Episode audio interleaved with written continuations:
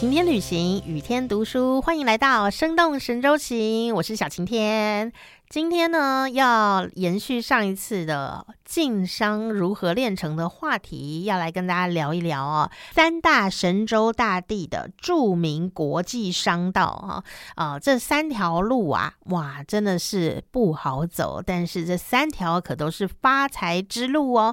第一条呢，要跟大家聊的就是南北丝路；第二条呢，是非常有名的茶马古道；第三条呢，要跟大家分享的就是这个神州大地呢通往俄罗斯的这一条道路，这是一条中俄茶路。说到这三条路你可能会觉得呢那就是做生意的路以前我们都是这样想的，但事实上呢，我们现在要回到当时的时空，一起去动动脑筋。当时的路并不是平坦柏油路，没有火车，没有货车，所以呢，他们是怎么样走这么遥远的路去探索呢？甚至他根本没有路，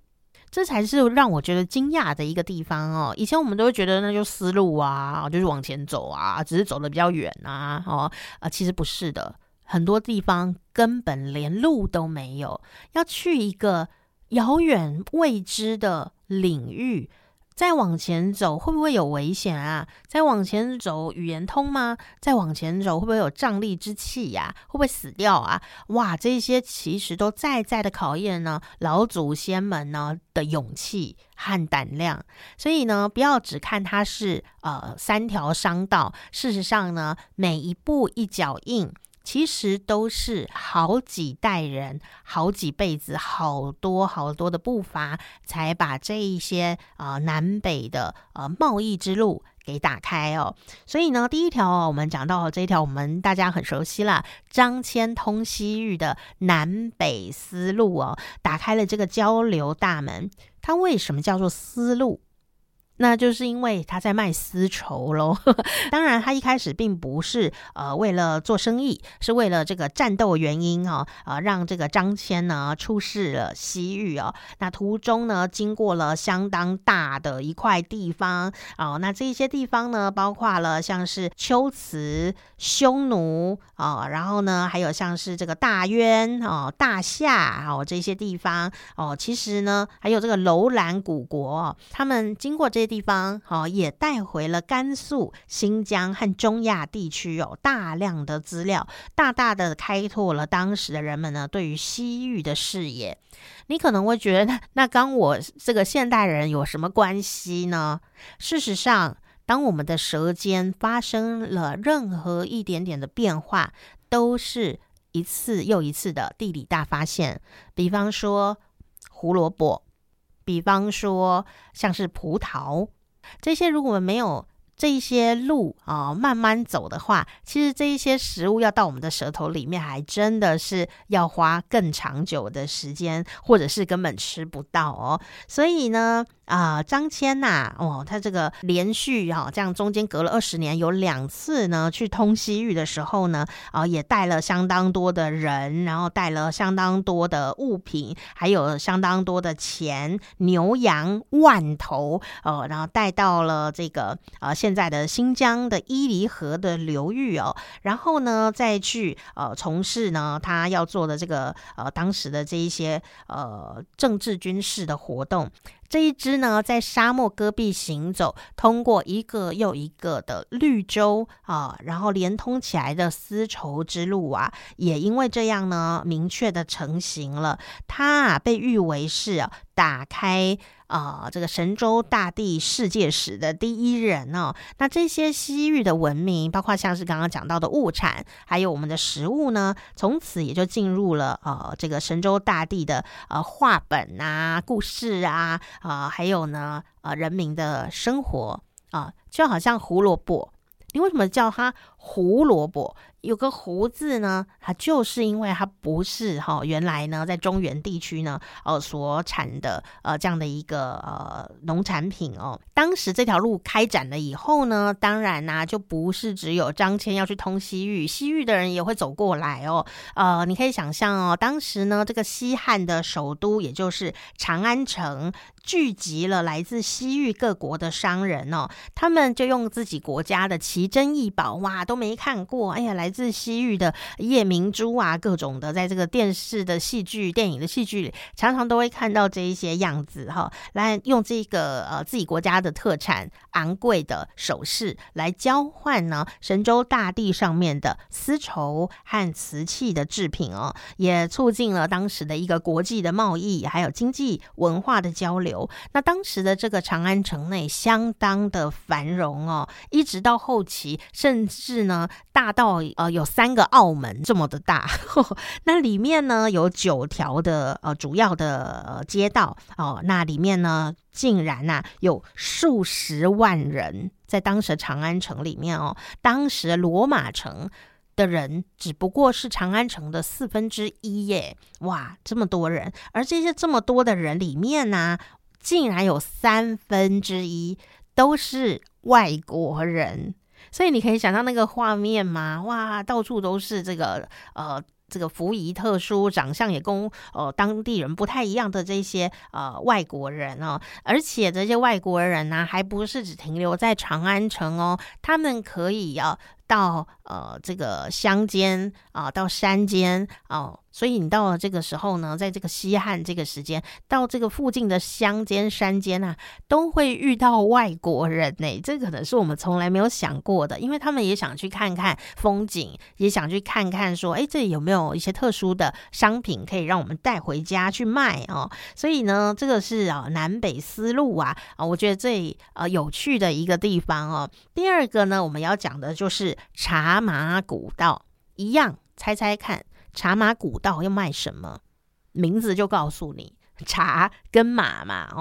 这个茶马古道呢如果你有喜欢喝普洱茶的话，那你就不得不研究一下这一条路了哦。当时呢这个可以跟丝绸之路来媲美的就是这一条神州大地的古代商业路网，而且它一直到现在都还是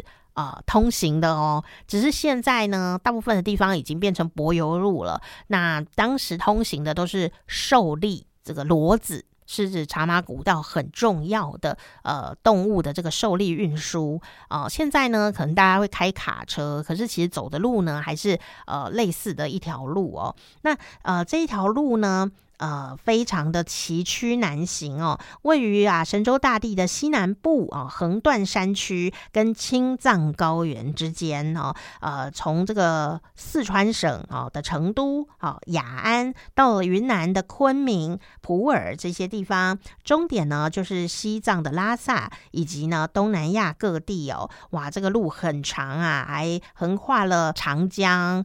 澜沧江、怒江、雅鲁藏布江。这些流域，所以呢你知道这个路不好走哦。有多不好走呢？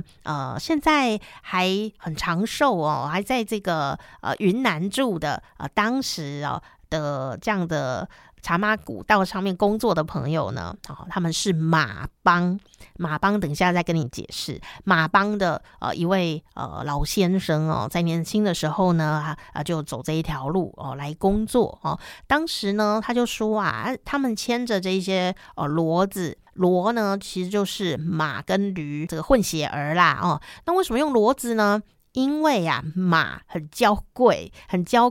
它不太能运太重的东西，然后呢要吃的这个食量又很大，所以呢他们后来选来选去，觉得骡子呢是